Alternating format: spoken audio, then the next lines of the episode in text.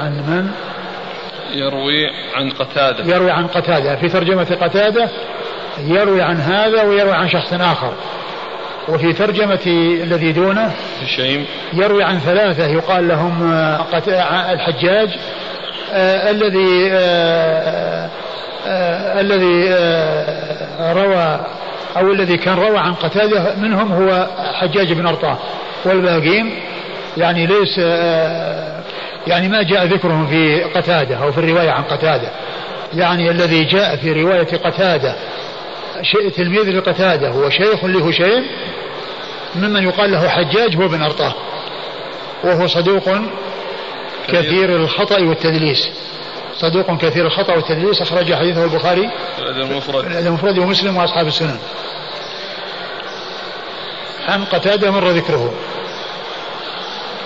عن الحسن. عن الحسن مر ذكره الحسن بن أبي الحسن. عن سمرة مر ذكره. والحديث ضعفه الألباني وهو من رواية الحسن عن سمرة ومعروف ان رواية الحسن عن سمرة آه، في غير حديث العقيقة آه، يعني آه، غير صحيحة. ولها وفيها ثلاث أقوال. منهم من قال بأنها معتبرة بإطلاق ومنهم من قال غير معتبرة بإطلاق ومنهم من قال معتبرة في حديث العقيقة دون غيره من الأحاديث. وهذا غير حديث العقيقة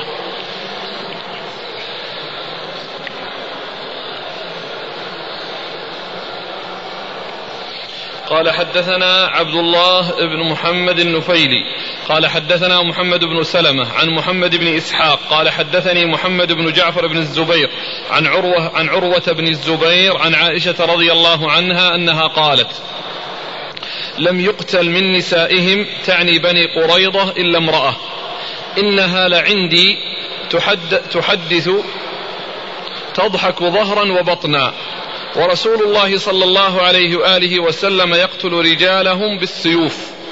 إذ هتف هاتف ورسول, ورسول الله يقتل ورسول الله صلى الله عليه وسلم يقتل رجالهم نعم. بالسيوف. نعم. إذ هتف هاتف باسمها. أين فلانة؟ قالت أنا. قلت وما شأنك؟ قالت حدث أحدثته. قالت فانطلق بها.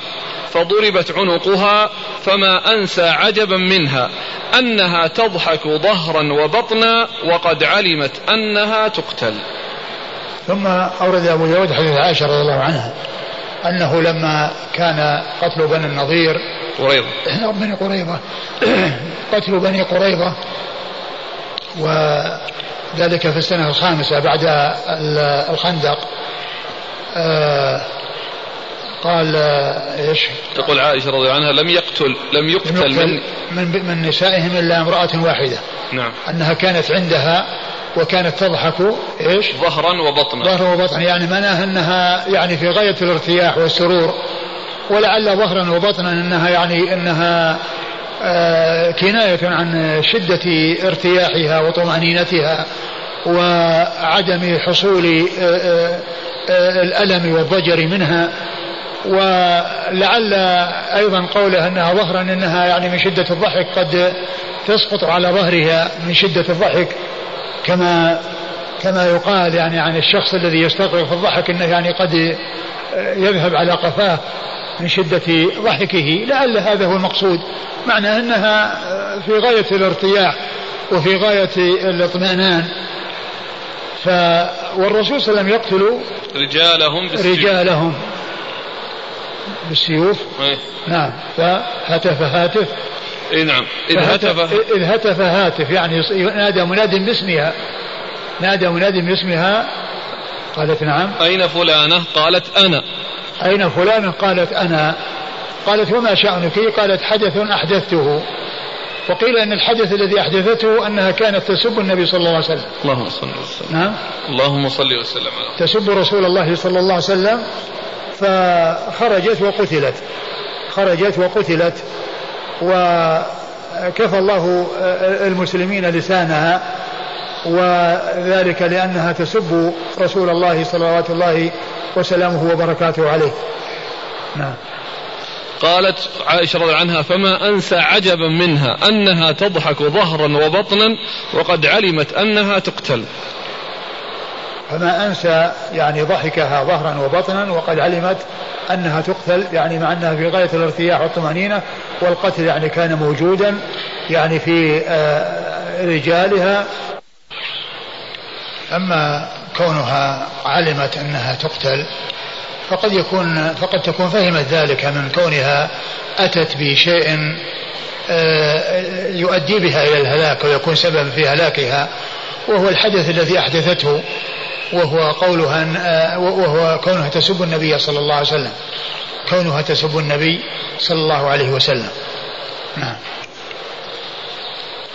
ما فهمت. العبارة؟ يسأل الشيخ. إنها لعندي تحدث. تحدث كذا مضبوطة. تحدث. بس لها وجه. إنها لعندي تحدث تضحك ظهرا وبطنا. ظهرها تحدث. هي تحدث. إيش يا شيخ؟ تحدث يعني تتكلم. إي ما هي بتحدث يعني أحد يكلمها لا هي تتكلم هي نفسها الضبط هذا يعني ما, ما يدل على ضبط المهم الضبط في الحروف. وأما ضبط في الشكل هذا يعني ما يعتبر. نعم.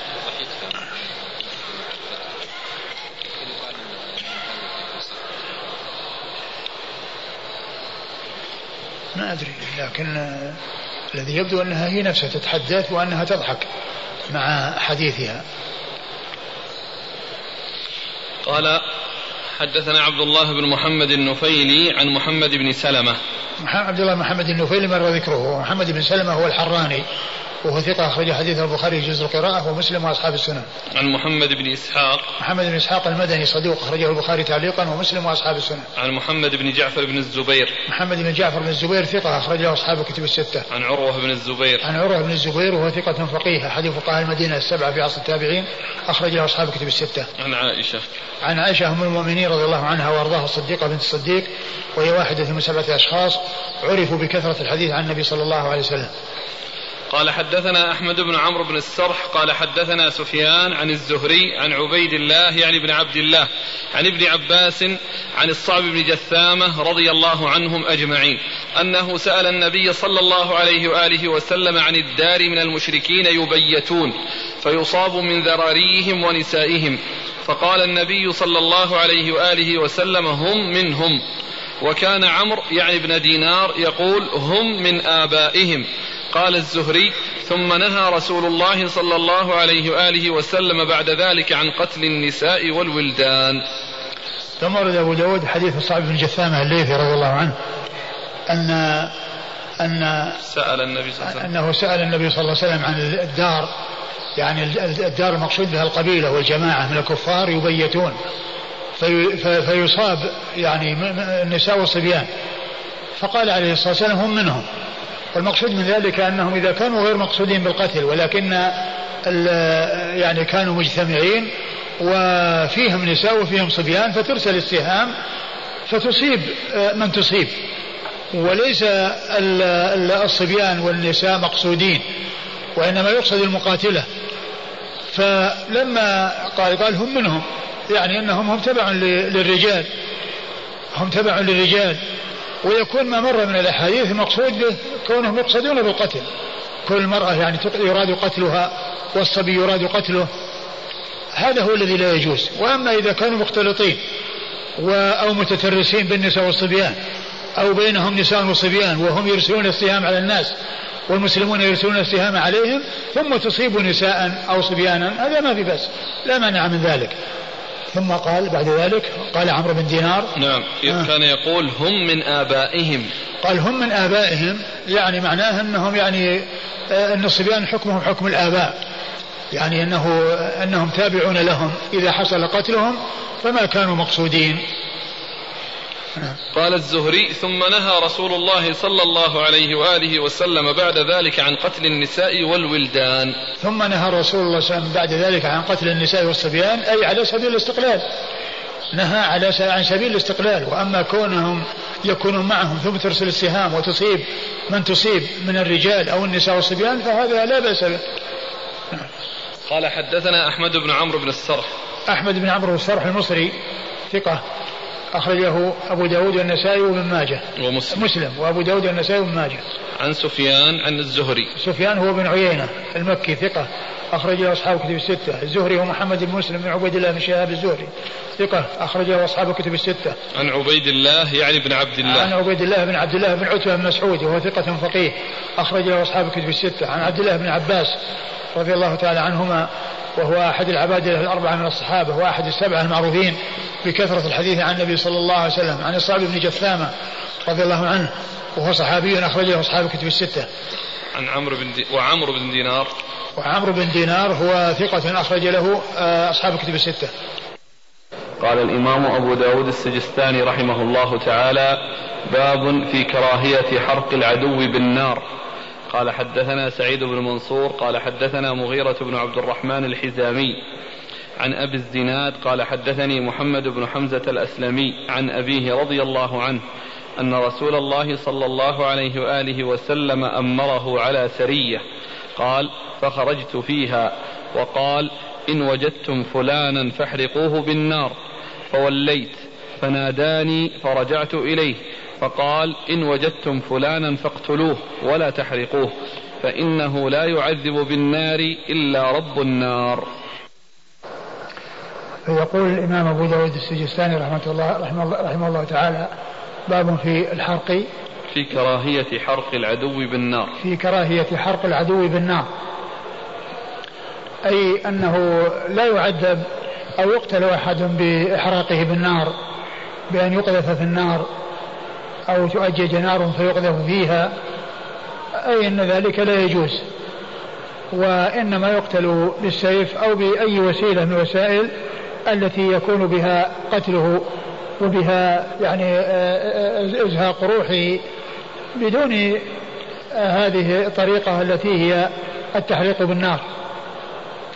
وقد أورد أبو داود رحمة, رحمة, رحمة الله تعالى عليه حديث حمزة الأسلمي. حمزة الأسلمي رضي الله عنه أن النبي صلى الله عليه وسلم أرسله في سرية وأمره عليها وأنه قال إن وجدتم فلانا فحرقوه بالنار فلما ولى ناداه وقال له إن وجدتموه فاقتلوه ولا تحرقه بالنار فإنه لا يحرق بالنار إلا رب النار.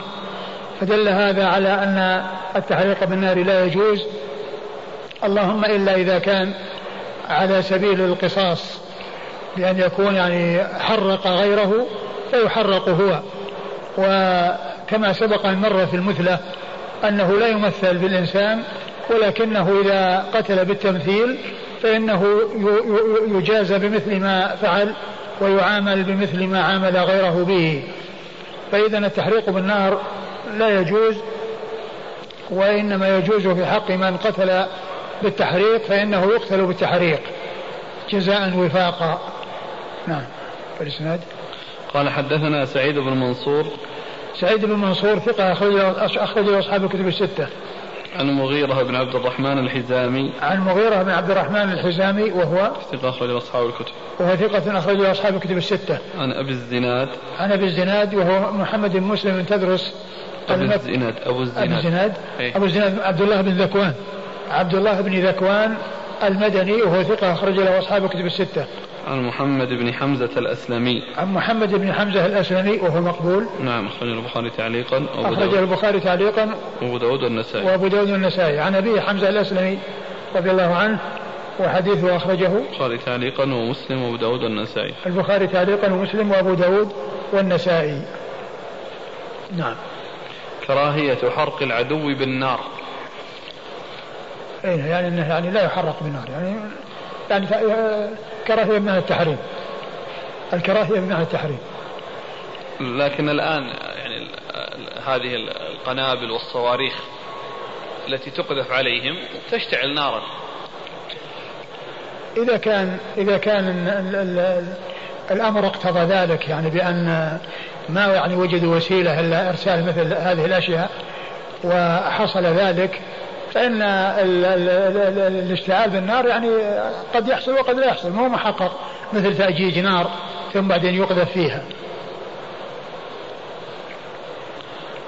قال حدثنا يزيد بن خالد وقتيبة أن الليث بن سعد حدثهم عن بكير عن سليمان بن يسار عن أبي هريرة رضي الله عنه أنه قال بعثنا رسول الله صلى الله عليه وآله وسلم في بعث فقال إن وجدتم فلانا وفلانا فذكر معناه.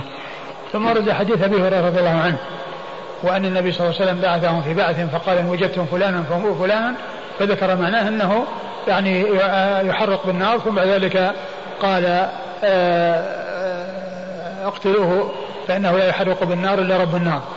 وهذا يعني يشهد للحديث السابق الذي فيه من هو مقبول وهو محمد بن حمزة الأسلمي. نعم. قال حدثنا يزيد بن خالد. يزيد بن خالد الدمشقي وهو صدوق ولا ثقة؟ ثقة. ثقة أخرج له؟ أبو داود والنسائي بن ماجه. أبو داود والنسائي بن ماجه. وقتيبة. وقتيبة بن سعيد وهو ثقة أخرج له أصحاب كتب الستة. عن الليث بن الليث بن سعد المصري ثقة أخرج له أصحاب كتب الستة. عن بكير. بكير بن عبد الله بن الأشج المصري ثقة أخرج له أصحاب الكتب الستة. عن سليمان بن يسار. سليمان بن يسار وهو ثقة فقيه أحد فقهاء المدينة السبعة في عصر التابعين أخرج له أصحاب الكتب الستة. عن أبي هريرة. عن أبي هريرة عبد الرحمن بن صخر الدوسي صاحب رسول الله صلى الله عليه وسلم وأكثر أصحابه حديثا على الإطلاق رضي الله عنه وأرضاه. قال حدثنا أبو صالح محبوب بن موسى قال أخبرنا أبو إسحاق الفزاري عن أبي إسحاق الشيباني عن ابن سعد قال غير أبي صالح عن الحسن بن سعد عن عبد الرحمن بن عبد الله عن أبيه رضي الله عنه أنه قال كنا مع رسول الله صلى الله عليه وآله وسلم في سفر عن, عن, عن, عن عبد الرحمن بن عبد الله عن أبيه نعم. قال كنا مع رسول الله صلى الله عليه وآله وسلم في سفر فانطلق لحاجته فرأينا حمرة معها معها فرخاها معها فرخان فأخذنا فرخيها. فجاءت الحمرة فجعلت تفرش فجاء النبي صلى الله عليه وآله وسلم فقال من فجع هذه بولدها؟ ردوا ولدها إليها. ورأى قرية نمل قد حرقناها فقال من حرق هذه؟ قلنا نحن. قال إنه لا ينبغي أن يعذب بالنار إلا رب النار. ثم ورد أبو داود حديث عبد الله بن مسعود رضي الله تعالى عنه أن النبي صلى الله عليه وسلم كان في سفر وأن النبي عليه الصلاة والسلام رأى حمرة وهي طائر تفرش وهي أنها تأتي وتفرش جناحها وترفرف في الأرض لأنها قد فجعت بأخذ فرخيها.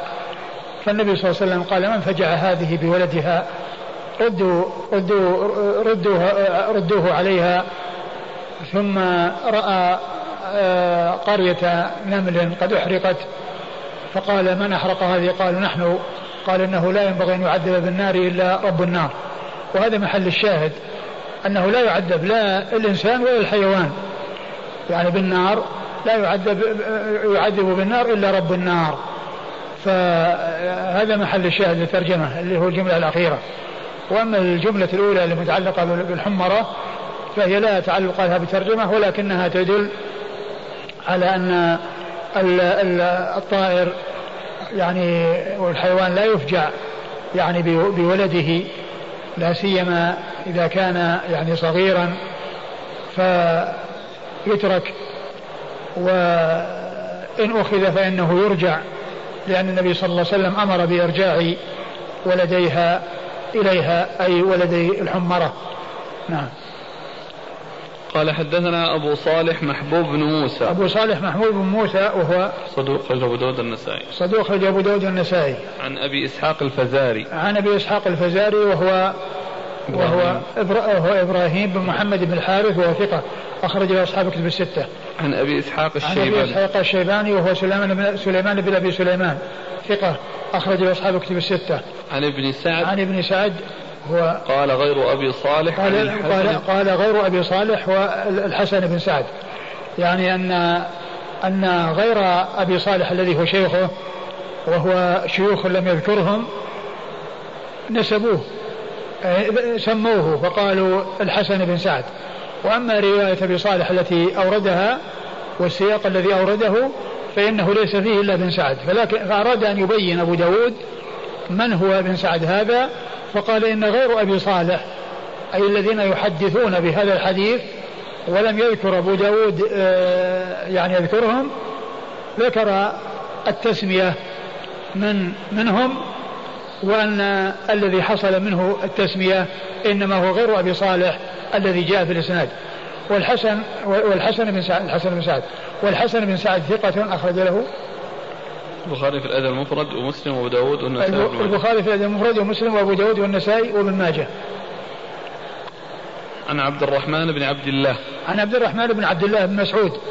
وهو ثقة أخرج له. أصحاب الكتب. أخرجه أصحاب الكتب الستة. عن أبيه عبد الله بن مسعود الهذلي رضي الله عنه. صاحب رسول الله صلى الله عليه وسلم وحديثه أخرجه أصحاب الكتب الستة. وعبد الرحمن هذا كان يكنى أبو مسعود مسعود رضي الله عنه لأن كنيته أبو عبد الرحمن. كنيته أبو عبد الرحمن فهو يكنى يكنى بابنه هذا.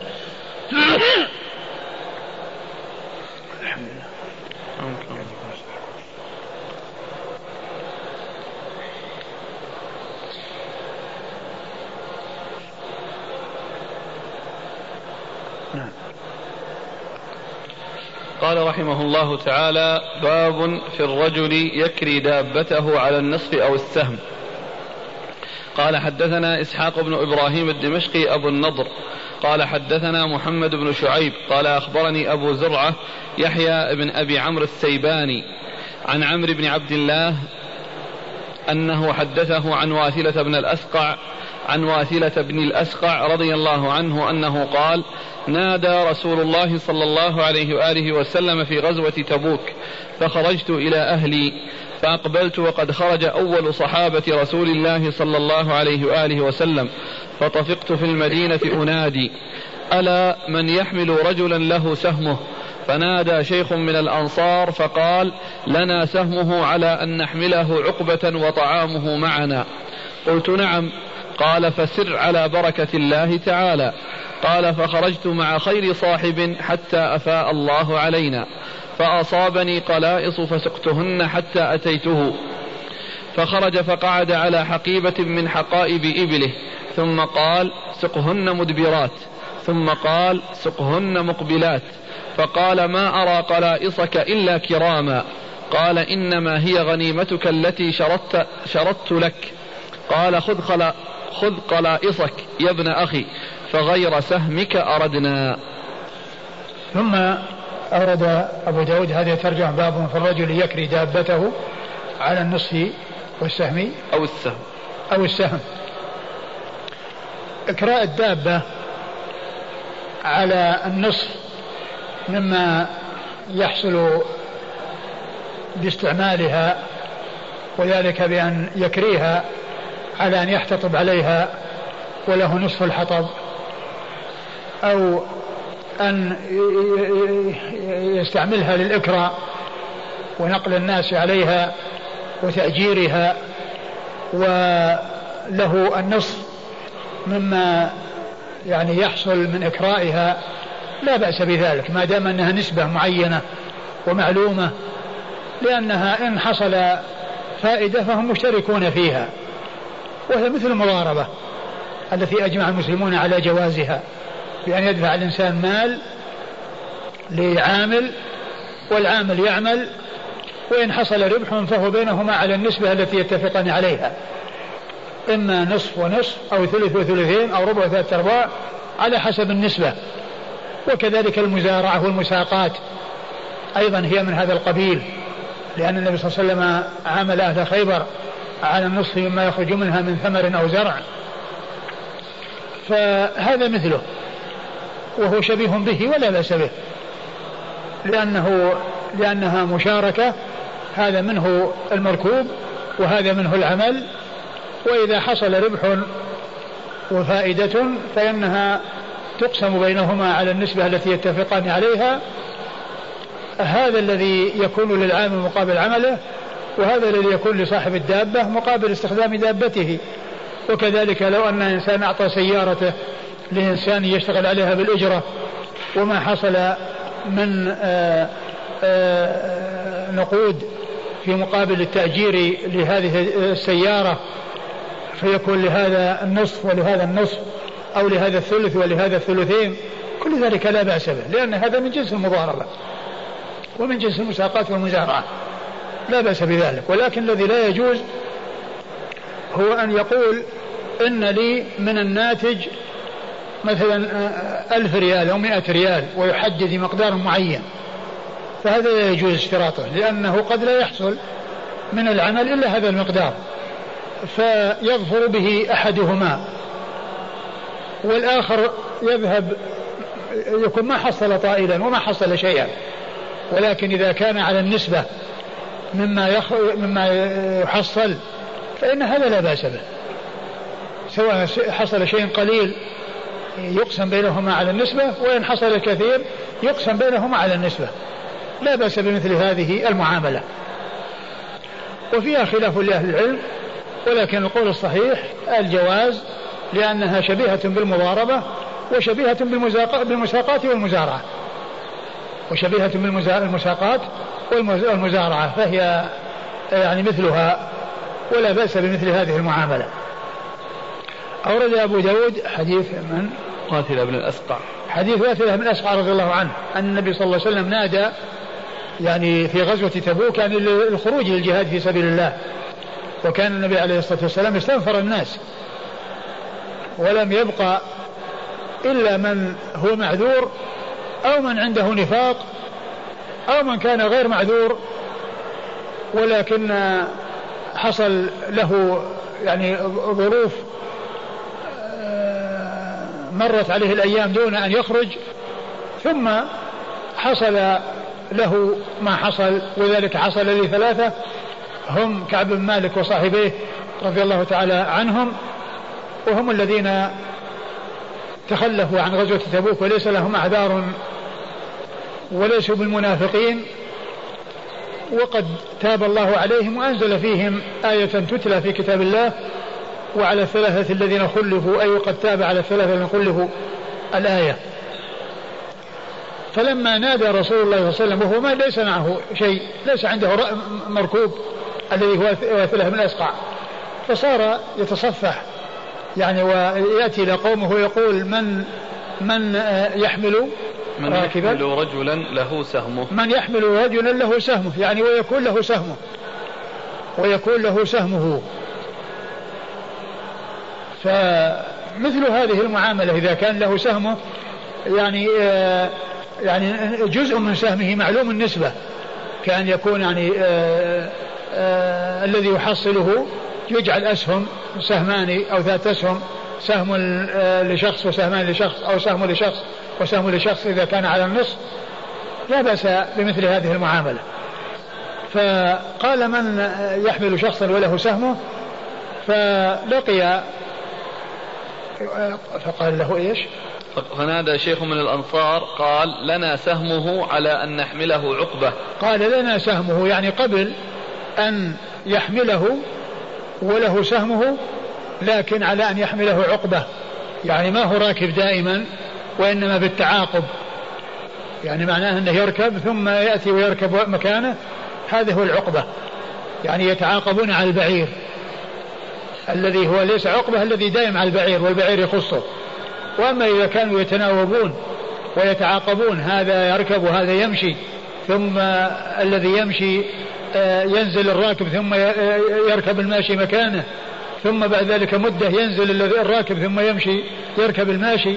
هذا هو العقبة وهذا هو التعاقب. قال لنا سهمه ولكن آه، يعني نحمله عقبة. وإيش وطعامه معنا. وطعام وطعامه معنا يعني يأكل معنا و ونحمله لكن بالتناوب وليس بالحمل المستمر والركوب المستمر على الدابة. فلما حصل يعني آه، له قلائص وهي سهمه الذي حصله جاء ليعطيه ذلك الأنصاري فقال آه، سقهن مدبرات سقهن مقبلات. يعني يريد أن يتعرف عليهن وعلى جودتهن وعلى حسنهن أو يعني آه، ضد ذلك إذا لم يكن يكن كريمات. فقال ما أراهن إلا كريمات. فقال واثلة هن السهم الذي جرى بيني وبينك الاتفاق عليه. فقال خذ قلائصك. والقلائص جمع قلوص وهي الناقة الشابة. فقال خذ قلائصك فغير سهمك أردنا. يعني ما أردنا آه، سهمك الذي تحصله ولكن أردنا أن نشاركك في الأجر. وأن يكون لنا نصيب من الأجر في كوننا حملناك وساعدناك فهو يريد الأجر الأخروي. وسامحه في هذا الشيء الذي حصله من هذه القلائص. والحديث ضعيف ولكن الذي ترجم له المصنف آه، هو صحيح. وكما قلت هو شبيه بالمشاركة والمزارعة بالمضاربة والمزارعة والمساقات. ولكنه إذا كان اشترط أحدهما يعني شيئا يخصه من الثمرة والريع دون الآخر بحيث يقول لي كذا والباقي يكون بيننا أو الباقي لك فإن هذا ليس بصحيح لأنه قد لا يحصل إلا هذا المقدار الذي اشترطه أحدهما فيكون أحدهما لم يحصل شيئا والآخر ظفر بكل ما قد حصل. نعم. يقول فخرج فقعد على حقيبة من حقائب إبله. فقعد على حقيبة والحقيبة قيل هي ما يعني ما يعني يكون وراء القتبة والرحل يعني آه، يعلق به يعني معناه إنه يعني شيء متصل بال يعني بالرحل يعني إما شيء يعني آه، آه، من يعني شيء محشو أو يعني بشيء يعني يكون تحت الرحل. المهم إنه يعني شيء مرتفع على الأرض جلس عليه. نعم. قال حدثنا إسحاق بن إبراهيم الدمشقي أبو النضر. إسحاق بن إبراهيم الدمشقي أبو النضر هو صدوق خرج البخاري وأبو داود والنسائي صدوق خرج البخاري وأبو داود والنسائي عن محمد بن شعيب. عن محمد بن شعيب بن شابور وهو صدوق خرج أصحاب السنن. صدوق خرج أصحاب السنن. عن أبي زرعة يحيى بن أبي عمرو السيباني. عن أبي زرعة يحيى بن أبي عمرو السيباني وهو ثقة أخرج البخاري في الأدب المفرد وأبو داود والترمذي والنسائي بن ماجه. ثقة أخرجه البخاري في الأدب المفرد وأبو داود والترمذي والنسائي بن ماجه. عن عمرو بن عبد الله. عن عمرو بن عبد الله وهو مجهول أخرجه مقبول. وهو من هو؟ ها؟ هم اثنين عمرو بن عبد الله ولا واحد؟ السيباني السيباني الحضرمي هو السيباني؟ قال السيباني؟ نعم في ترجمته الشيباني إيه؟ نعم مقبول. مقبول أخرج له؟ أبو داود. أبو داود. عن واثلة بن الأسقع. عن واثلة بن الأسقع رضي الله عنه وقد أخرج له. أصحاب الكتب. وقد أخرج له أصحاب الكتب الستة.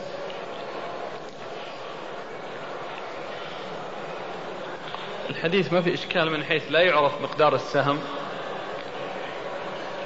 هو بهذا اللفظ الذي أورده أنه غير معلوم ثم أيضا يعني كأنه يعني كل ما يحصل يكون له كل ما يحصل يكون لصاحب الدابة.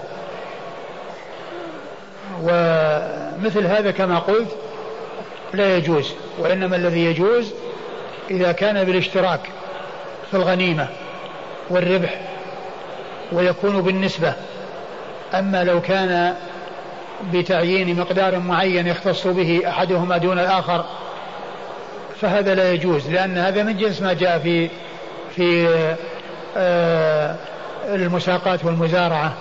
أنه يعني ما على الماذيانات وأقبال الجداول وما يسعد بالماء. هذا نهى عنه الرسول صلى الله عليه وسلم وذلك لأنه يختص به أحدهما دون الآخر. وأما إذا كانوا مشتركين في كل في أي شيء يحصل, يحصل وعلى النسبة فهذا لا ضرر فيه على أحد. لأنهم إذا حصلوا شيء فقد اشتركوا فيه وإن لم يحصلوا شيئا فهذا تعب في بدنه ولم يحصل شيء وهذا أتعبت راحلته ولم يحصل شيء. قال رحمه الله تعالى باب في الأسير يوثق.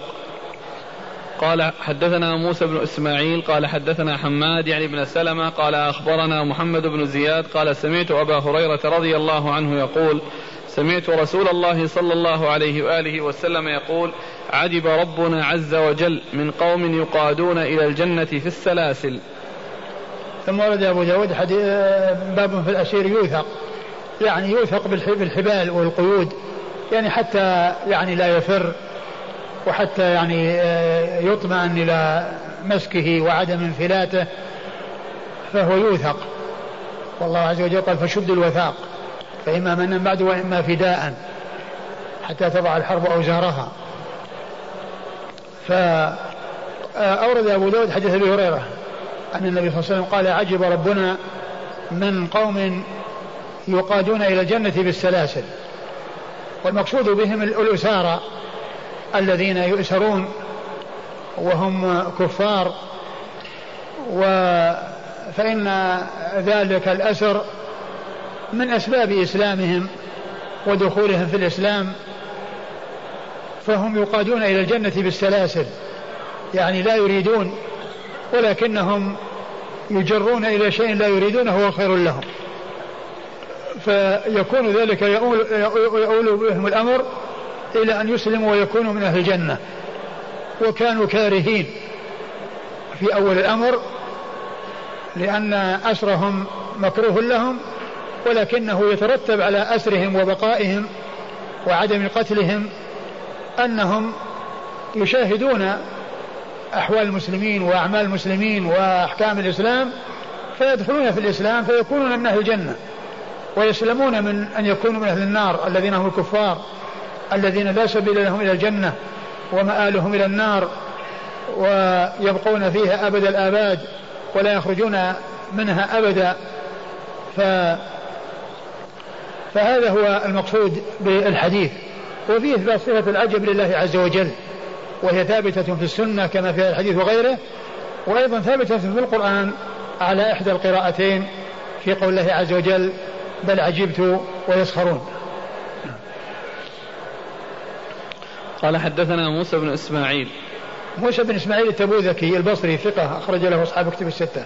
عن حماد يعني بن سلمة. عن حماد يعني بن سلمة وهو ثقة أخرجه البخاري تعليقا ومسلم وأصحاب السنن. عن محمد بن زياد. عن محمد بن زياد وهو ثقة أخرجه أصحاب الكتب. ثقة أخرجه أصحاب الكتب الستة. عن أبي هريرة. عن أبي هريرة عبد الرحمن بن صخر الدوسي رضي الله عنه وقد مر ذكره. موسى بن إسماعيل حماد بن سلمة هذا رباعي هذا من الأسانيد العالية عند أبي داود من أعلى الأسانيد عند أبي داود الرباعيات وهذا منها.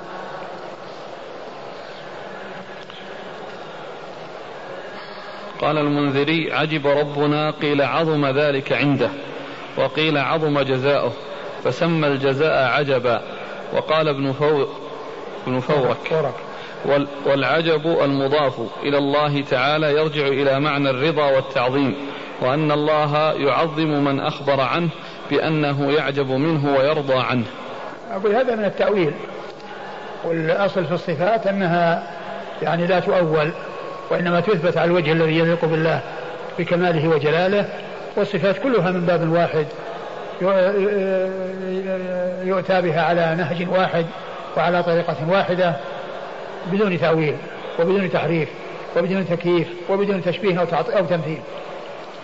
بل على حد قول الله عز وجل ليس كمثله شيء وهو السميع البصير. قال حدثنا عبد الله بن عمرو ابن أبي الحجاج أبو معمر قال حدثنا عبد الوارث قال حدثنا محمد بن إسحاق عن يعقوب بن عتبة عن مسلم بن عبد الله عن جندب بن مكيث رضي الله عنه أنه قال بعث رسول الله صلى الله عليه وآله وسلم عبد الله بن غالب الليثي رضي الله عنه في سرية وكنت فيهم. وأمرهم أن يشنوا الغارة على بني الملوح بالكديد. فخرجنا. هذا الملوح بالكسر. كأنها يجوز الوجهين. ما أدري ما قال فيه. قال يجوز وجهين ولا قال العون. في العون أظن قال في الكسر.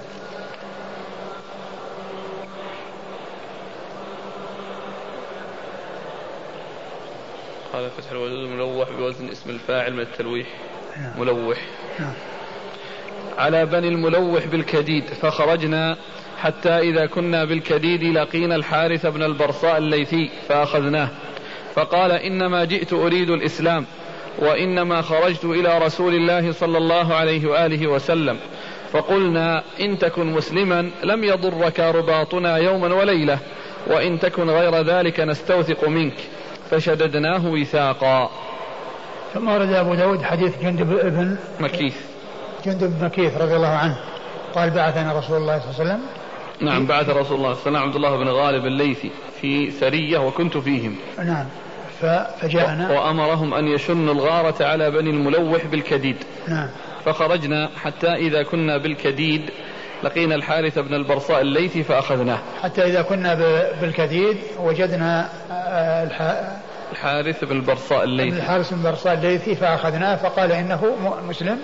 نعم قال إنما جئت أريد الإسلام. إنما جئت أريد الإسلام. قالوا إن كنت مسلما فلا يضرك أن يعني أن يوثق يعني يوم وليلة وإن كان غير ذلك ف وإن كان غير ذلك نستوثق منك.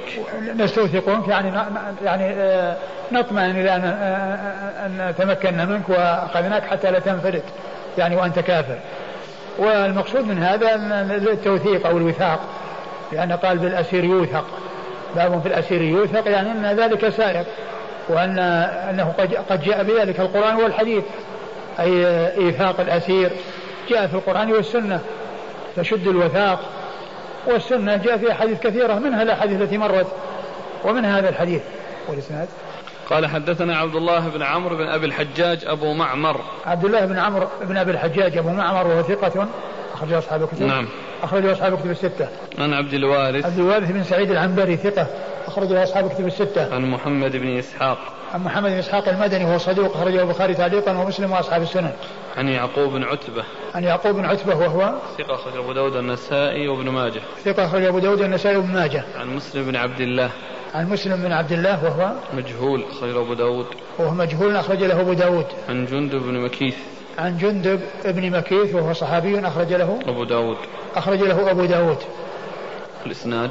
والإسناد يعني فيه هذا الرجل مجهول وهو ضعيف من حيث الإسناد لكن من حيث ال ال اتخاذ الوثاق وكون الأسير يوثق جاء في أحاديث منها الأحاديث المتقدمة؟ قال حدثنا عيسى بن حماد المصري وقتيبة قال قتيبة حدثنا الليث حدثنا الليث بن سعد عن سعيد بن أبي سعيد أنه سمع أبا هريرة رضي الله عنه يقول بعث رسول الله صلى الله عليه وآله وسلم خيلا قبل نجد فجاءت برجل من بني حنيفة يقال له ثمامة بن أسال سيد أهل اليمامة فربطوه بسارية من سوار المسجد فخرج إليه رسول الله صلى الله عليه وآله وسلم فقال ماذا عندك يا ثمامة؟ قال عندي يا محمد خير إن تقتل تقتل ذا دم وإن تنعم تنعم على شاكر وإن كنت تريد المال فسل تعطى منه ما شئت. فتركه رسول الله صلى الله عليه وآله وسلم. حتى إذا كان الغد ثم قال له ما عندك يا ثمامة؟ فأعاد مثل هذا الكلام. فتركه حتى كان بعد الغد فذكر مثل هذا. فقال رسول الله صلى الله عليه وآله وسلم أطلقوا ثمامة. فانطلق إلى نخل قريب من المسجد فاغتسل فيه ثم دخل المسجد فقال أشهد أن لا إله إلا الله وأشهد أن محمدا عبده ورسوله. وساق الحديث. قال عيسى أخبرنا الليث وقال ذا ذم. ثم ورد أبو داود حديث أبي هريرة رضي الله عنه. أن النبي صلى الله عليه وسلم أرسل بعثا قبل نجد فجاءوا بثمامة بن أثال وهو من سيد أهل اليمامة فيعني ربطه بالمسجد يعني معناه أنه أوثقه في سارية من سوار المسجد. وجاء إليه وقال ما عندك يا ثمامة؟ فقال إن إن تقتل. عندي يا محمد خير إن عندي يا محمد خير إن تقتل تقتل إلى دم وإن وإن وإن تعفو؟ تنعم. وإن تنعم تنعم تنعم على شاكر. يعني إن قال عندي خير ثم فسر هذا الخير الذي عنده. إن تقتل تقتل ذا دم يعني يستحق القتل. وإن تنعم تنعم على شاكر. يعني شاكر لك يعني عفوك و يعني إحسانك. ثم إنه تركه وأعد عليه مرة ثانية ثم الثالثة وكلها الجواب واحد فقال أطلقوه. ولما أطلقوه ذهب إلى حائط فيه ماء واغتسل وجاء وشهد أن لا إله إلا الله وأن محمد رسول الله وأسلم. والمقصود من إيراد الحديث هو كونه أوثق بالرباط وأنه ربط وأوثق. وفي الحديث دليل على أيضا اغتسال الكافر عند إسلامه وذلك لأن الكفار لا يتطهرون ويباشرون النجاسات ولا يعني يلتزمون بالأحكام الشرعية مثل الاغتسال من الجنابة وما إلى ذلك. فذهب واغتسل ثم جاء وشهد أن لا إله إلا الله وأن محمد رسول الله ثم إنه ذهب واعتمر. ولما رآه أهل مكة الكفار قالوا صبأت أو هذا الصابع فقال إن أنه أسلم وأنه هداه الله وأنهم آه، وأن وأن الميرة والأشياء التي التي تأتيهم من نجد أنه سيمنع سيمنع مجيئه إليهم. سيمنع مجيئه إليهم إلا إذا أذن محمد صلى الله عليه وسلم. فالحاصل أن هذا الرجل أسلم رضي الله تعالى عنه وأرضاه. ومحل الشاهد من ذلك كونه ربط في آه، سارية من سوار المسجد. نعم. قال حدثنا عيسى بن حماد المصري. عيسى بن حماد المصري الملقب زغبة وهو ثقة أخرج له مسلم. وأبو داود والنسائي بن ماجه. وأبو داود والنسائي بن ماجه. وقتيبة. وقتيبة بن سعيد مر ذكره. عن الليث عن الليث بن سعد مر ذكره. عن سعيد بن أبي سعيد. سعيد بن أبي سعيد المقبري وهو ثقة أخرجه أصحاب الكتب الستة. عن أبي هريرة. عن أبي هريرة عبد الرحمن بن صخر الدوسي وقد مر ذكره. يعني قتيبة و وعيسى. وعيسى عن الليث عن عن سعيد بن سعيد. هو رباعي أيضا. رباعي. ولأن قتيبة و وعيسى بن حماد في طبقة واحدة. نعم. فيه جواز دخول الكافر؟ نعم في جواز دخول الكافر المسجد.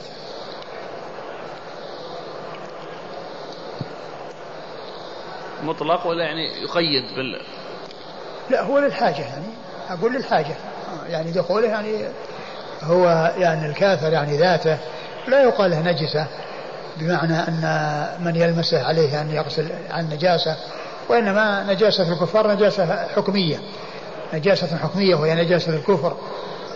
وأما يعني أبدانهم يعني من لمسها أو صافح إنسان يعني ما ما يغسل يعني يديه يعني من أجل المصافحة ولأنه لمس شيئا نجسا لأن النجاسة حكمية.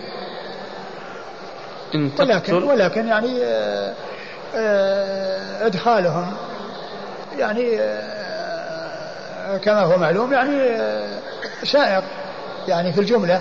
لكن لا يقال إن الأمر يعني يكون سهل وانه يعني الكفار يدخلون ويخرجون كيف شاءوا لا. نعم.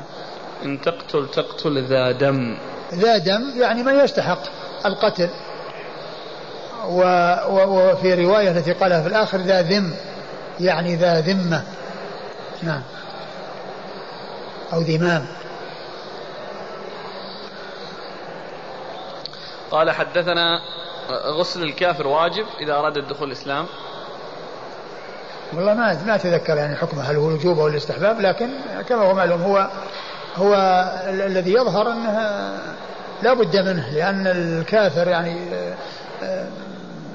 ما يتنزه من الجنابة ومن الأشياء فاغتساله بنية التخلص من كل يعني يظهر أن هذا مطلوب لكن هل يكون واجبا؟ ما أتذكر. قال حدثنا محمد بن عمرو الرازي قال حدثنا سلمة يعني بن الفضل عن ابن إسحاق. قال حدثني عبد الله بن أبي بكر عن يحيى بن عبد الله بن عبد الرحمن بن سعد بن زغارة. قال قدم بالأسارى حين قدم بهم وسودة بنت زمعة رضي الله عنها عند آل عفراء في مناخهم على عوف ومعوذ ومعوذ ابني عفراء. قال وذلك قبل أن يضرب عليهن الحجاب. قال تقول سودة والله إني لعندهم إذ أتيت فقيل هؤلاء الأسارى قد أتي بهم فرجعت إلى بيتي ورسول الله صلى الله عليه وآله وسلم فيه. وإذا أبو يزيد سهيل بن عمرو في ناحية الحجرة مجموعة يدا يداه إلى عنقه بحبل. ثم ذكر الحديث. ثم ورد أبو داود حديث آه، سودة. لا حديث يحيى بن عبد الله بن عبد الرحمن بن سعد بن زرارة قال قدم بالأسارى حين نعم. قدم بهم. قال قدم بالأسارى حين قدم بهم وسودة عند عند آل عفراء في مناخه عند آل عفراء فقيل جيء بالأسارى فذهبت إلى منزلها وإذا رسول الله صلى الله عليه وسلم.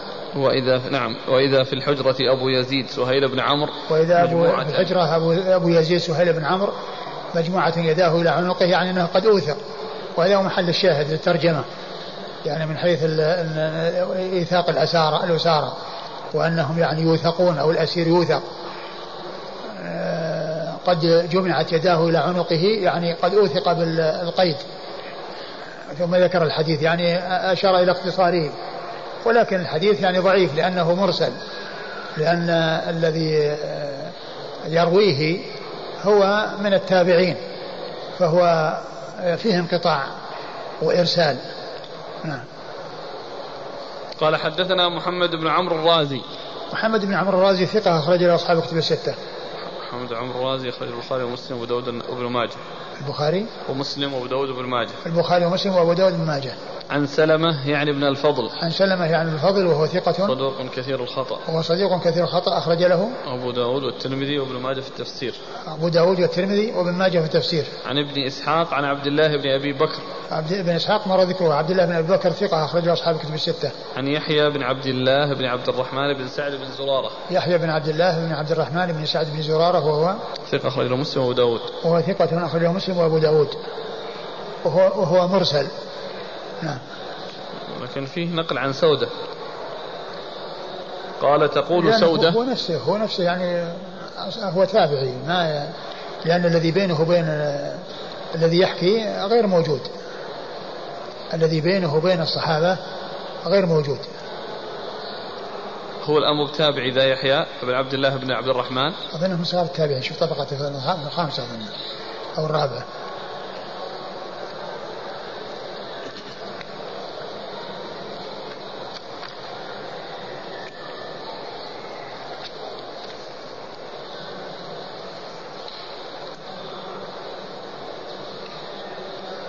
من الرابعة. من الرابعة.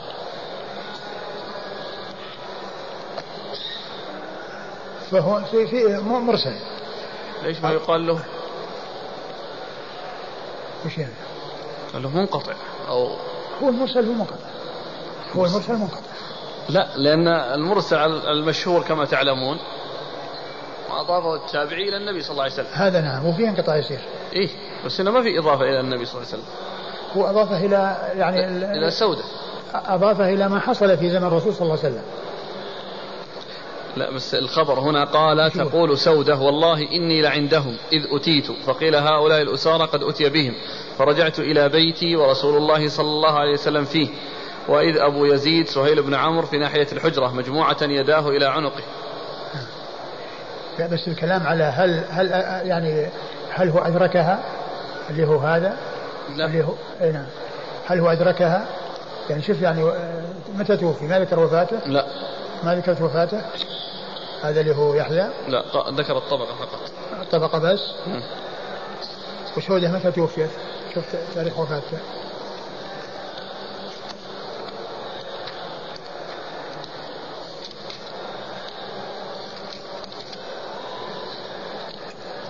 ماتت سنة خمس وخمسين على الصحيح 55 على كل ما ندري لكن هو الألباني ضعف الحديث هذا. لأني راجعت التحفة فذكره في في مسند سودة. الألباني ضعفه لعله من جهة هذا ومن جهة سلمة اللي هو نعم صدوق كثير الخطأ كثير الخطأ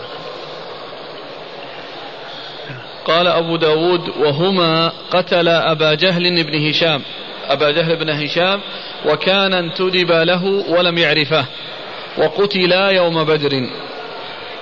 نعم يعني ابن عفراء يعني هما اللذان قتل ابن أبو جهل بن هشام. وكان انتدب له. انتدب له يعني آه، آه، أقدم أو آه، اتجه لأنها كما جاء في حديث عبد الرحمن عبد الرحمن بن عوف الذي أشرت إليه في الدرس الماضي أنه كان لما صف النبي صلى الله عليه وسلم الناس فكان على يمينه ويساره اثنان من الأنصار فغمزه أحدهما وقال يا عم أتعرف أبا جهل؟ قال وماذا تريد منه؟ قال إنه يسب الرسول صلى الله عليه وسلم وأنني إن رأيته لا يفارق سوادي سواده حتى يموت الأعجل منا. فأشار إليه فانطلقوا إليه. نعم. ولم يعرف طيب. قال رحمه الله تعالى باب في الأسير ينال منه ويضرب ويقرر.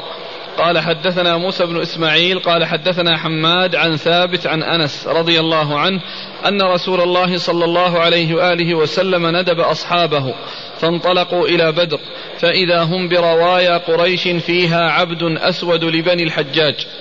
فأخذه أصحاب رسول الله صلى الله عليه وآله وسلم فجعلوا يسألونه أين أبو سفيان؟ فيقول والله ما لي بشيء من أمره علم ولكن هذه قريش قد جاءت فيهم أبو جهل وعتبة وشيبة بن ربيعة وأمية بن خلف فإذا قال لهم ذلك ضربوه فيقول دعوني دعوني أخبركم فإذا تركوه قال والله ما لي بأبي سفيان من علم ولكن هذه قريش قد أقبلت فيهم أبو جهل فيهم أبو جهل وعتبة وشيبة بن ربيعة وأمية بن خلف. قد أقبلوا والنبي صلى الله عليه وآله وسلم يصلي وهو يسمع ذلك. فلما انصرف قال والذي نفسي بيده إنكم لتضربونه إذا صدقكم وتدعونه إذا كذبكم. هذه قريش قد أقبلت لتمنع أبا سفيان. قال أنس قال رسول الله صلى الله عليه وآله وسلم هذا مصرع فلان غدا ووضع يده على الأرض وهذا مصرع فلان غدا ووضع يده على الأرض وهذا مصرع فلان غدا ووضع يده على الأرض. فقال والذي نفسي بيده ما جاوز أحد منهم عن موضع يد رسول الله صلى الله عليه وآله وسلم. فأمر بهم رسول الله صلى الله عليه وآله وسلم فأخذ بأرجلهم فسحبوا فألقوا في قليب بدر. ثم أورد أبو داود هذه الترجمة وهي باب في الأسير. ينال منه ويضرب ويقرر. باب في الأسير ينال منه ويضرب ويقرر. يعني أن ذلك سائغ عند الحاجة أي عند الحاجة إلى ذلك كونه يضرب وينال منه. ويقرر يعني ويستجوب ويسأل عن أخبار العدو وعن يعني ما وراءه. كل ذلك لا بأس به عند الحاجة. أورد أبو داود حديث أنس بن مالك رضي الله عنه أن النبي صلى الله عليه وسلم لما ذهب هو أصحابه إلى بدر وكانوا ذهبوا لأبي سفيان والعير التي يعني جاء بها من الشام ف لقي لقوا عبدا أسود من إيش؟ فإذا هم بروايا قريش فيها عبد أسود لبني الحجاج. فإذا فيه فإذا فيها روايا قريش فيها عبد أسود لبني الحجاج. الرواية جمع راوية وهي ال ال ال ال ال ال القرب التي تحمل على يعني الإبل يعني للسقي. فسألوه هذا العبد الذي لبني الحجاج يخبر يسألونه عن أبي سفيان. وأبو سفيان هو الذي جاء من الشام. فأخبرهم بأن هذه قريش فيها فلان وفيها فلان وفيها فلان. والرسول صلى الله عليه وسلم كان يصلي ويسمعهم يسمع كلامه وكلامهم. فضربوه وإذا ضربوه قال دعوني أخبركم. فإذا تركوا الضرب قال لهم مثل الكلام الذي قال أول أن والله هذه قريش هي كذا وكذا. وهو صادق ويخبرهم عن الجماعة الذين جاءوا ليدافعوا عن عير أبي سفيان ولي يعني يقاتلوا الرسول صلى الله عليه وسلم وأصحابه. فالنبي صلى الله عليه وسلم كان يسمعهم فلما سلم قال إنه إذا صدقكم ضربتموه وإذا فتدعونه إذا كذبكم. وتدعونه إذا كذبكم. يعني إذا قال يعني دعوني أخبركم يعني تركوه وهو هو يعني ما عنده يعني الشيء الذي يريدونه بالنسبة لأبي سفيان لأبي سفيان ولكن عنده الذي أخبرهم عن قريش وهذه الرواية لقريش. ف المقصود من هذا أن الرسول أنهم كانوا يضربونه والرسول يعني ما ما نهاهم عن الضرب. يعني أقرهم على ذلك وما قال يعني لا تفعلوا. فدل هذا على جواز ضرب الأسير أو الشخص الذي يعني آه، يحتاج إلى ضربه من أجل آه، استخراج شيء منه. يعني يفيد المسلمين ضد آه، أعدائهم. وفيه دليل على أن الإنسان وهو يصلي وأنه يمكن أن يسمع الكلام الذي يجري حوله حيث لا يشغله عن صلاته لأن النبي صلى الله عليه وسلم يسمع الذي يقول الذي يقولون له والذي يقول لهم وبعدما صلى أخبرهم بأن شأنه أنه إذا يعني صدقكم ضربتموه وإذا كذبكم تركتموه ولم تضربوه. نعم. ثم قال كان رسول الله صلى الله عليه وسلم يقول هذا مصرع فلان ثم غدا. إن ثم إن النبي صلى الله عليه وسلم آه، أشار لهم في الأرض إلى مصارع هؤلاء الكفار الذين هم صناديد قريش وكفار قريش ومقدموهم. قال هذا مصرع فلان ويشير الأرض وهذا مصرع فلان وهذا مصرع فلان. فلما جاءت الوقعة ما تجاوز كل كل واحد منهم المكان الذي أشار إليه رسول الله صلى الله عليه وسلم. وهذا من علامة نبوته ودلائل نبوته صلى الله عليه وسلم.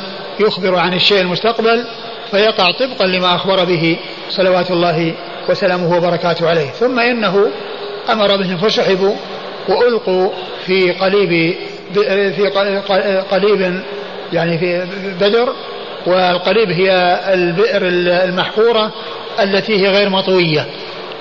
فسحبوا و يعني قذفوا فيها وألقوا في هذه القليب. نعم. ما المطوية المطوية التي يكون فيها حصى. يعني بحيث يعني على جوانبها يعني حتى لا ينهال الرمل والتراب. قال حدثنا موسى بن إسماعيل عن حماد عن ثابت. موسى بن إسماعيل مر ذكره وحماد مر ذكره وثابت بن أسلم البناني ثقة أخرجه أصحاب كتب الستة. وأنس بن مالك رضي الله عنه صاحب رسول الله صلى الله عليه وسلم وخادمه وأحد السبعة المعروفين بكثرة الحديث عن النبي صلى الله عليه وسلم والإسناد من الأسانيد العالية عند أبي داود وهي رباعيات. قال رحمه الله تعالى باب في الأسير يكره على الإسلام. قال حدثنا محمد بن عمرو بن علي المقدمي قال حدثنا أشعث بن عبد الله يعني السجستاني قال حاء. وحدثنا ابن بشار قال حدثنا ابن أبي عدي وهذا لفظه قال حاء وحدثنا الحسن بن علي قال حدثنا وهب بن جرير عن شعبة عن أبي بشر عن سعيد بن جبير عن ابن عباس رضي الله عنهما أنه قال كانت المرأة تكون مقلاة فتجعل على نفسها إن عاش لها ولد إن عاش لها ولد أن تهوده فلما أجليت بنو النضير كان كان فيهم من أبناء الأنصار فقالوا لا ندع أبناءنا فأنزل الله عز وجل لا إكراه في الدين قد تبين الرشد من الغي. قال أبو داود المقلاة التي لا يعيش لها ولد. ثم ورد أبو داود باب في الأسير يكره على الإسلام. باب في الأسير يكره على الإسلام. هذا أنه لا يكره. الأسير لا يكره يعني يضرب ويقال إما أن تسلم وإما أن نقتلك. ليس هذا من حكم الإسلام وإنما يوثق ويصير يعني آه، عبدا لهم ويكون بين المسلمين ويشاهد أحكام الإسلام وأعمال الإسلام فيكون ذلك سببا في إسلامه. ما دام أن المسلمين يعني تمكنوا منه وصار تحت إمرتهم وتحت سلطتهم وتحت تصرفهم فيكون رقيقا مملوكا يتصرفون فيه كيف يشاءون ثم يكون آه، مكثه بين المسلمين سببا في إسلامه هذا هو المقصود. يعني المقصود هو الهداية ما هو المقصود القتل. وعلى هذا فإن الشخص المفرد أو أشخاص يعني مفردين يعني يعني منفردون يعني بحيث يعني يؤتى بالواحد ويقال إما أن تسلم وإما أن نقتلك هذا ليس لا يجوز. ولكن كون المسلمين يعني يذهبون إلى بلاد الكفار ويغزونهم ويقاتلونهم على أن يدخلوا في الإسلام أو يعطوا الجزية ويكونون تحت حكم الإسلام. فهذا هو حكم الإسلام. ومعنى هذا أن فيه جهاد وفيه انتقال من بلاد المسلمين بلادهم إلى بلاد الكفار يغزونهم يدعونهم إلى الإسلام وأن يدخلوا تحت لوائه أو يعني آه، أو أنهم آه، يعطون الجزية ويكونون تابعين للمسلمين وأحكام الإسلام يعني آه، يقوم بها المسلمون ويعاملونهم المعاملة التي جاء بها الإسلام. وأما كون المسلمين يعني يكون عندهم كافر أو عندهم أسير ف يعني يقتلونه أو يسلم يعني وأنهم يلزمونه بالقتل فليس كذلك لأنه ما حصل إلزام الأفراد الذين يعني يكونون تحت حكم الإسلام مأسورين أو يكونون أيضا أعطوا الجزية عن يد وهم صاغرون ما أكرهوا على الإسلام بحيث أن الإنسان يعني لازم يعني آه، يسلم وإلا يقتل. بل إن أسلم فالحمد لله وإلا يعطي الجزية ويكون تحت حكم الإسلام. وإعطائه الجزية وبقائه تحت حكم الإسلام ومشاهدة أحكام الإسلام هذا من أسباب دخوله في الإسلام. هذا من أسباب دخوله في الإسلام. لكن قتل الأسير إكراهه على الإسلام أو أو أو يقتل هذا لا يجوز. أورد أبو داود حديث ابن عباس رضي الله تعالى عنه في سبب نزول قوله لا إكراه في الدين قد تبين رشد من الغي وأن المقصود بها أن الأنصار كانوا في المدينة ومعهم اليهود وكانت المرأة تكون مقلاة لا يعيش لها ولد وهذه معنى المقلاة فتنذر إن جاءها ولد أن تهوده. تجعله يهودي. فيكون ابنها يهودي. وهم من الأزد.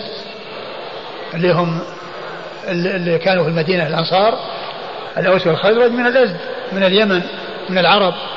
فتنظر أن تهوده. فيكون يهودي.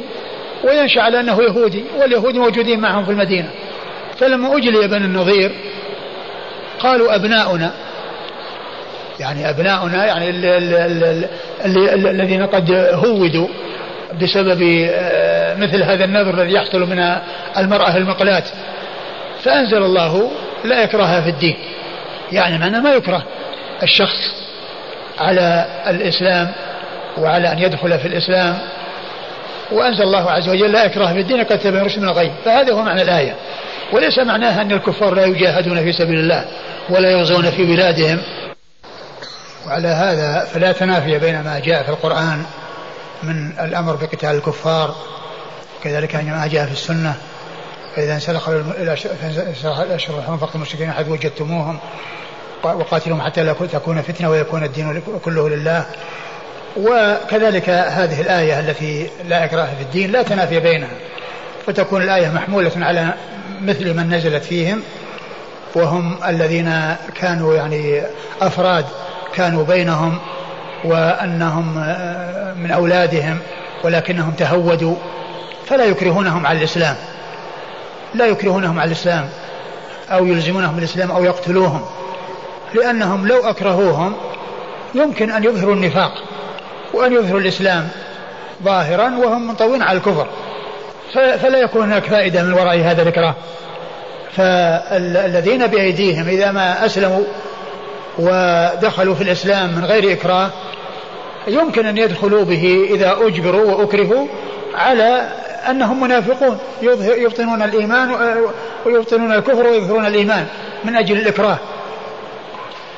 فتكون الآية محمول مقصورة على مثل من نزلت فيهم وآيات القتال على ما هي عليه وهي أن المسلمين يذهبون إلى بلاد الكفار يغزونهم ويقاتلونهم. والنبي صلى الله عليه وسلم كان إذا أمر أميرا أو على جيش أو سرية أوصى بتقوى الله ومن معه من المسلمين خيرا وقال اغزوا بسم الله قاتلوا من كفر بالله. الحديث حديث بريدة بن حصيب وقد مر. فتحمل الآيات والأحاديث التي في القتال على غزو الكفار والذهاب إليهم.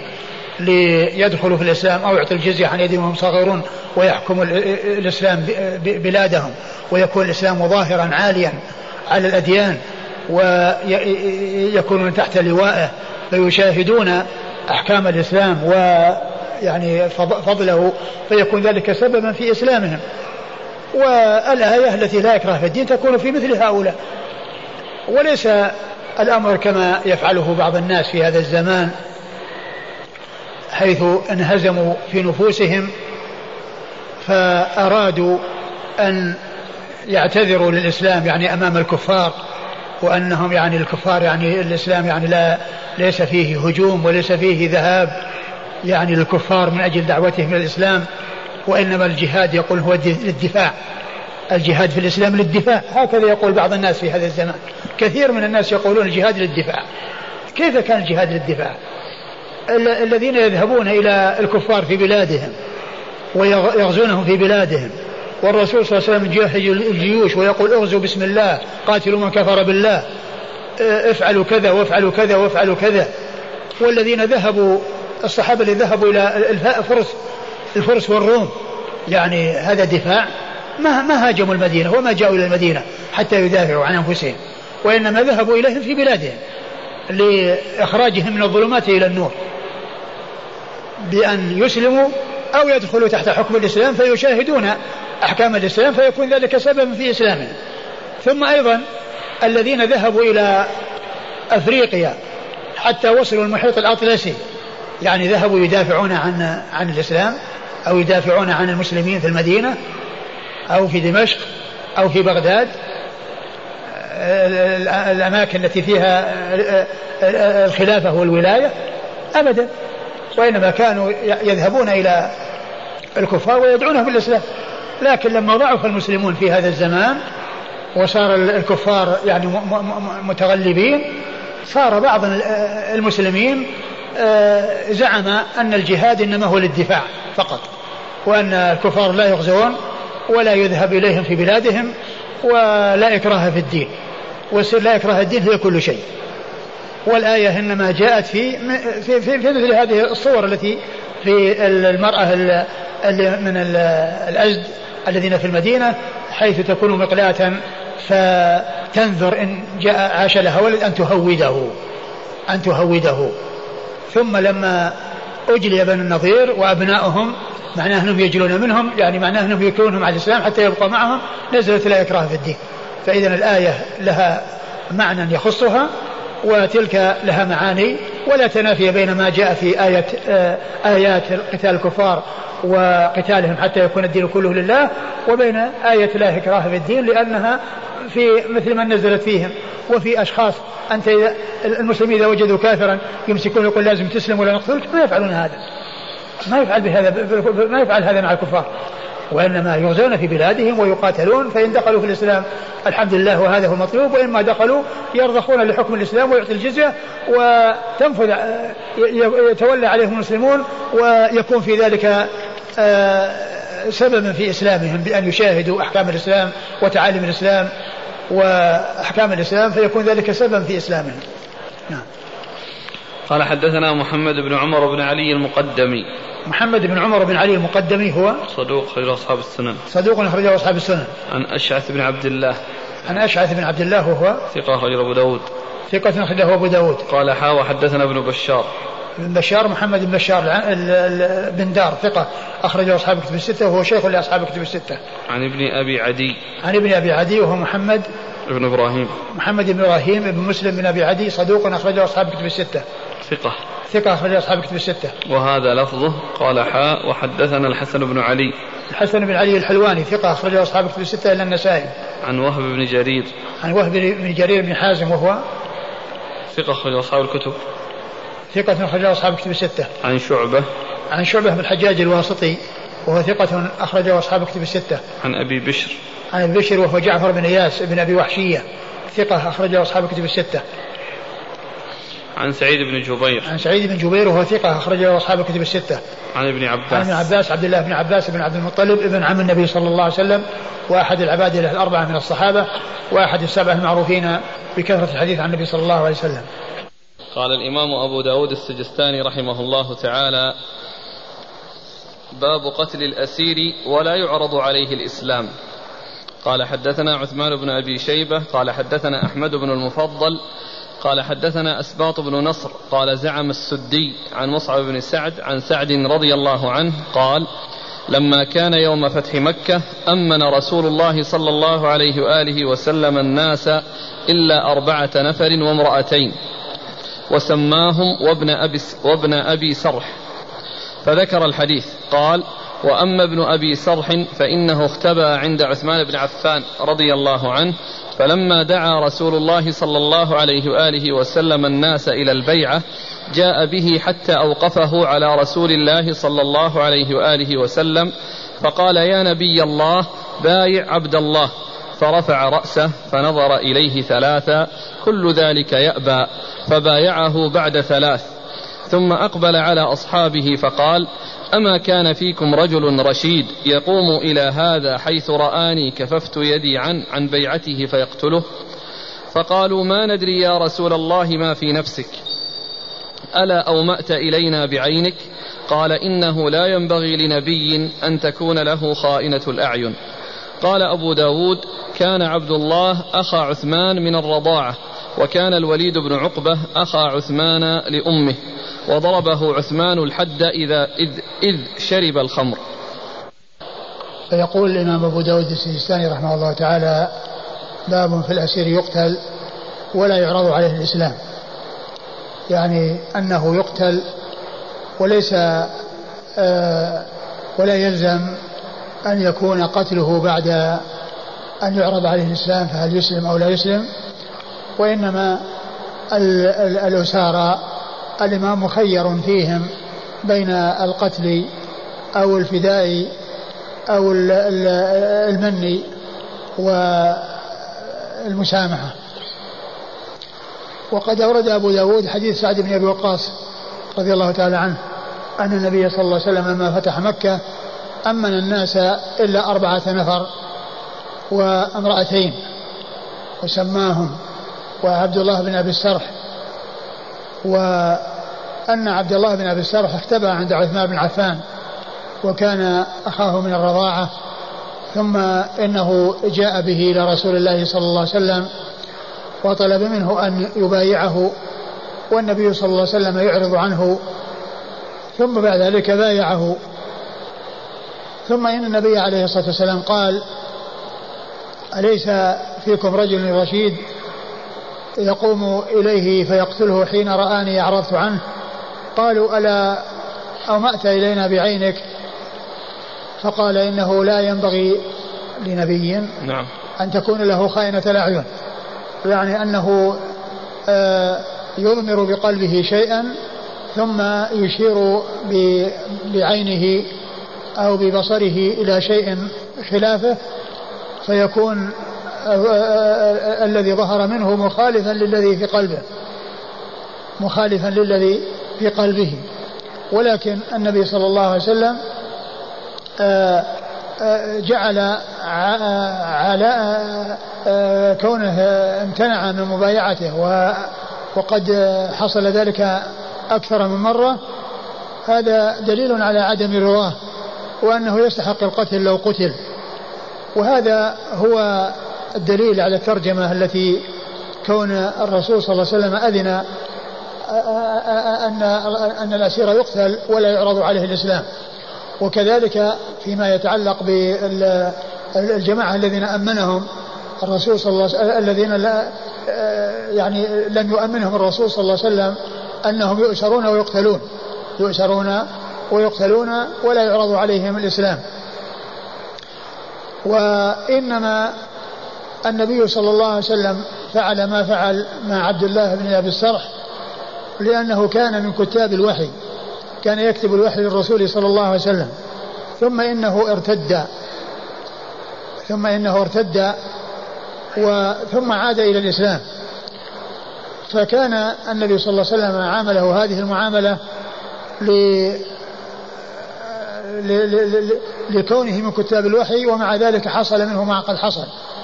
وكانت كتابة الوحي وكونه يكون من من ائتمنه النبي صلى الله عليه وسلم يكون أحرى وأبعد من أن يقع في مثل هذا الذي وقع فيه فمن أجل ذلك عامله النبي صلى الله عليه وسلم هذه المعاملة وقسى عليه. نعم تعيد المتن. عن سعد رضي الله عنه أنه قال لما كان يوم فتح مكة أمن رسول الله صلى الله عليه وآله وسلم الناس إلا أربعة نفر وامرأتين وسماهم وابن أبي سرح. يعني أن هؤلاء يقتلون أن هؤلاء يقتلون وغيرهم حصل له الأمان. النبي صلى الله عليه وسلم قال من دخل داره فهو آمن ومن دخل دار أبي سفيان فهو آمن. ولكن هؤلاء الأربعة والقينتين أو المرأتين لم يؤمنهم النبي صلى الله عليه وسلم وأمر بقتلهم. يعني أين وجدوا؟ فإنهم يقتلون. نعم. فذكر الحديث قال وأما ابن أبي سرح فإنه اختبأ عند عثمان بن عفان. نعم. فلما دعا رسول الله صلى الله عليه وآله وسلم الناس إلى البيعة جاء به حتى أوقفه على رسول الله صلى الله عليه وآله وسلم فقال يا نبي الله بايع عبد الله. يعني بيعة يعني بيعة الذين يعني آه الذين أسلموا عام الفتح. يعني دعا إلى بيعتهم فجاءوا وجاء عثمان ومعه عبد الله بن أبي السرح وطلب منه أن يبايعه. فالنبي صلى الله عليه وسلم أعرض عنه. نعم. فرفع رأسه فنظر إليه ثلاثا كل ذلك يأبى فبايعه بعد ثلاث. نعم. ثم أقبل على أصحابه فقال أما كان فيكم رجل رشيد يقوم إلى هذا حيث رآني كففت يدي. الرشيد يعني الفطن الذي عنده فطنة وعنده انتباه لكون النبي صلى الله عليه وسلم آه، أهدر دمه. ومع ذلك آه، الرسول صلى الله عليه وسلم يعني لما أجاره عثمان وجاء به ويكرر طلب المبايعة له والنبي صلى الله عليه وسلم ينظر إليه ثم يعرض عنه فهذا دليل على عدم رضاه وعلى عدم موافقته على بيعته. فيعني الرشيد هنا المقصود به النبي أو الفطن الذي عنده فطنة وعنده نباهة. يعرف أن امتناع الرسول صلى الله عليه وسلم إنما كان لأمر يستحقه ذلك الرجل الذي امتنع الرسول صلى الله عليه وسلم من مبايعته وكان قد أهدر دمه. نعم.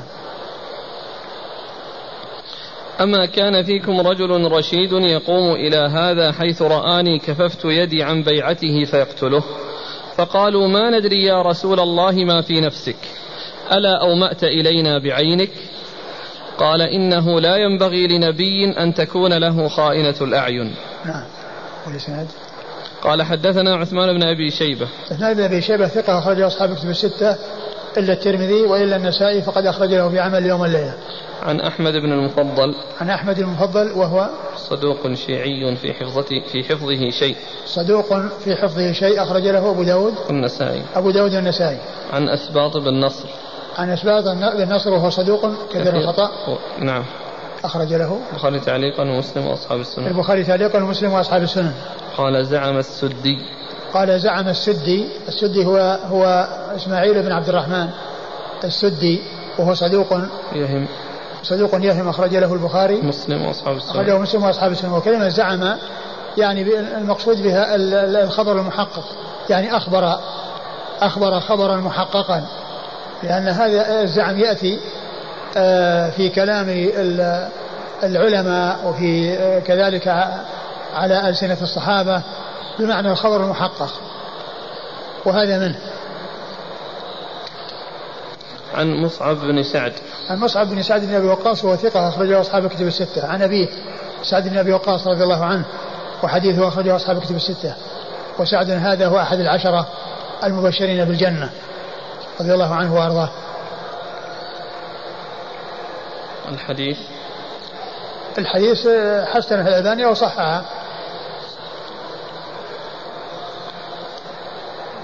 أخونا أرسل إلينا يقول قال الشيخ الألباني رحمه الله إلا أن أسباط بن نصر وأحمد بن المفضل قد تكلم قد قد تكلم فيهما بعض الأئمة من جهة حفظهما لكن الحديث له شاهد يتقوى به وذكر حديث رقم 3194 من سنن أبي داود قال بسند حسن فالحديث به إيه؟ سيأتي؟ إن شاء الله 3000 إيه.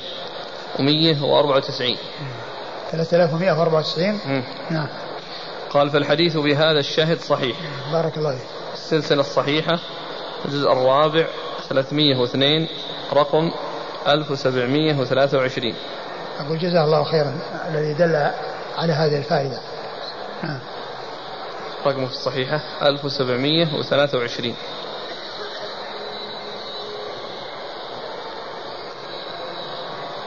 إنه لا ينبغي لنبي أن تكون له خائنة الأعين. هذا خاص بالأنبياء. يعني يجوز لأحد البشر أو مكروه في الحق الجميع. والله الذي يبدو أنه في حق الجميع لكن الأنبياء هم الذين يعني آه، ما يليق بهم ولا يعني ينبغي لهم وكذلك غيرهم لكن هم أشد وأعظم.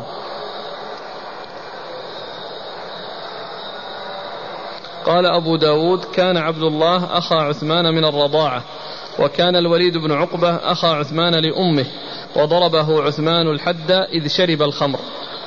آه آه ذكر آه، القرابة التي بين عثمان وبين عبد الله بن أبي السرح وأنه أخاه من الرضاع. وذكر أيضا أخا له آخر ولكنه أخوه من أمه وهو عقبة وهو الوليد بن عقبة بن أبي معيط. وقد حده عثمان لشربه الخمر والحديث في صحيح مسلم الذي فيه أنه أمر الحسن أن يجلده فقال ولي حارها من تولى قارها. ثم إنه حصل الجلد وعلي يعد حتى بلغ أربعين. ثم قال أمسك ثم قال آه، يعني جلد رسول كذا وجلد عمر كذا وقال وكل سنة وهذا أحب إلي وكل سنة وهذا أحب إلي. يعني الشيء الذي آه، جاء عن رسول الله صلى الله عليه وسلم. نعم. يقول الأخ يعني ذكر الإمام أبي داود لهذا الكلام. يقول لعلها لنكتة فهل توافقونه؟ قال لا حتى لا يظن بأن عثمان كأن عثمان فعل ما لا ينبغي وأنه لا يحابي فقد جلد أخاه الوليد. يمكن. أقول له وجه أن يكون يذكر هذا وهذا. نعم.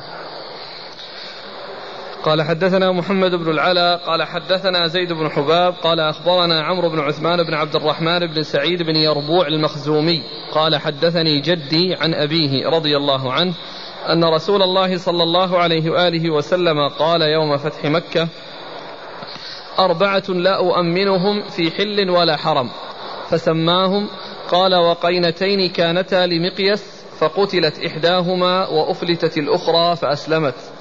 قال أبو داود لم أفهم إسناده من ابن العلا كما أحب. الصحابي من هو؟ سعيد بن يربوع المخزومي. ثم أرد أبو, أبو داود آه، ترجمة هي نفس الترجمة نعم باب قتل الأسير نعم. ولا يعرض عليه. نعم ثم أورد أبو داود حديث سعيد بن يربوع سعيد بن يربوع المخزومي. سعيد بن يربوع المخزومي رضي الله عنه أن النبي صلى الله عليه وسلم قال أربعة يعني يوم فتح مكة لا أؤمنهم لا في حل ولا في حرم وقينتين. والقينتين هما الجاريتان اللتان تغنيان. وقيل هما الجاريتان مطلقا ولكن المشهور أنهما المتصفاتان بالغناء. المتصفات بالغناء أنهما يغنيان مغنيتان. لا أؤمنهم في حل ولا حرم إيش لفظه؟ أربعة لا أؤمنهم في حل ولا حرم فسماهم. قال وقينتين كانتا لمقيس فقتلت إحداهما وأفلتت الأخرى فأسلمت. فالقينتين إحداهما قتلت والثانية يعني حصل لها الإفلات من القتل ولكنها أسلمت. ولكنها أسلمت ولم يحصل لها القتل وهما لمقيس بن صبابة وهو أحد الذين لم يؤمنهم النبي صلى الله عليه وسلم وهؤلاء الأربعة هم مقيس هذا وعبد الله بن خطل وعكرمة بن أبي جهل ورابع. من هو؟ ما سماه في فرعون من هو؟ فرعون المعبود. إيه ما أتذكر من هو لكن هم أربعة. ما أدري عبد الله بن أبي السرح معهم ولا غيره؟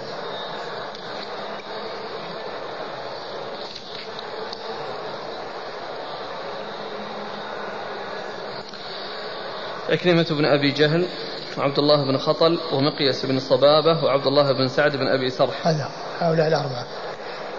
نعم. الإسناد قال حدثنا محمد بن العلاء. محمد بن العلاء بن كريب أبو كريب البصري ثقة. أخرج له أصحاب كتب الستة. عن زيد بن حباب. عن زيد بن حباب وهو صدوق.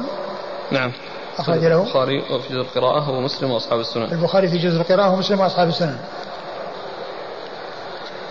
عن عمرو بن عثمان بن عبد الرحمن بن سعيد بن يربوع المخزومي. وهذا مقبول أخرج له البخاري في الأدب المفرد وأبو داود. البخاري في الأدب المفرد وأبو داود. عن جده. عن جده وهو ثقة. نعم أخرج البخاري في الأدب المفرد وأبو داود. أخرجه البخاري في الأدب المفرد وأبو داود. عن أبيه. عن أبيه هو سعيد بن يربوع المخزومي. صاحب رسول الله صلى الله عليه وسلم وحديثه أخرجه أبو داود. أخرجه أبو داود. والحديث ضعفه الألباني ولكنه آه، يعني مثل الحديث الذي قبله. يعني أقول مثل الحديث الذي قبله الذي فيه ذكر الأربعة والجاريتين. آه، فإنه يعتبر شاهدا.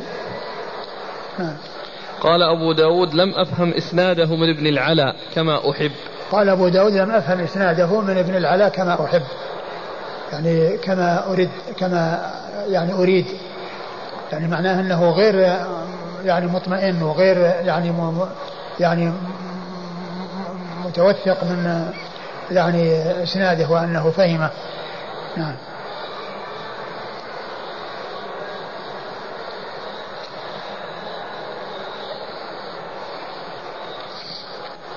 قال حدثنا القعنبي عن مالك عن ابن شهاب عن أنس بن مالك رضي الله عنه أن رسول الله صلى الله عليه وعلى آله وسلم دخل مكة عام الفتح وعلى رأسه المغفر فلما نزعه جاءه رجل فقال ابن خطل متعلق بأستار الكعبة.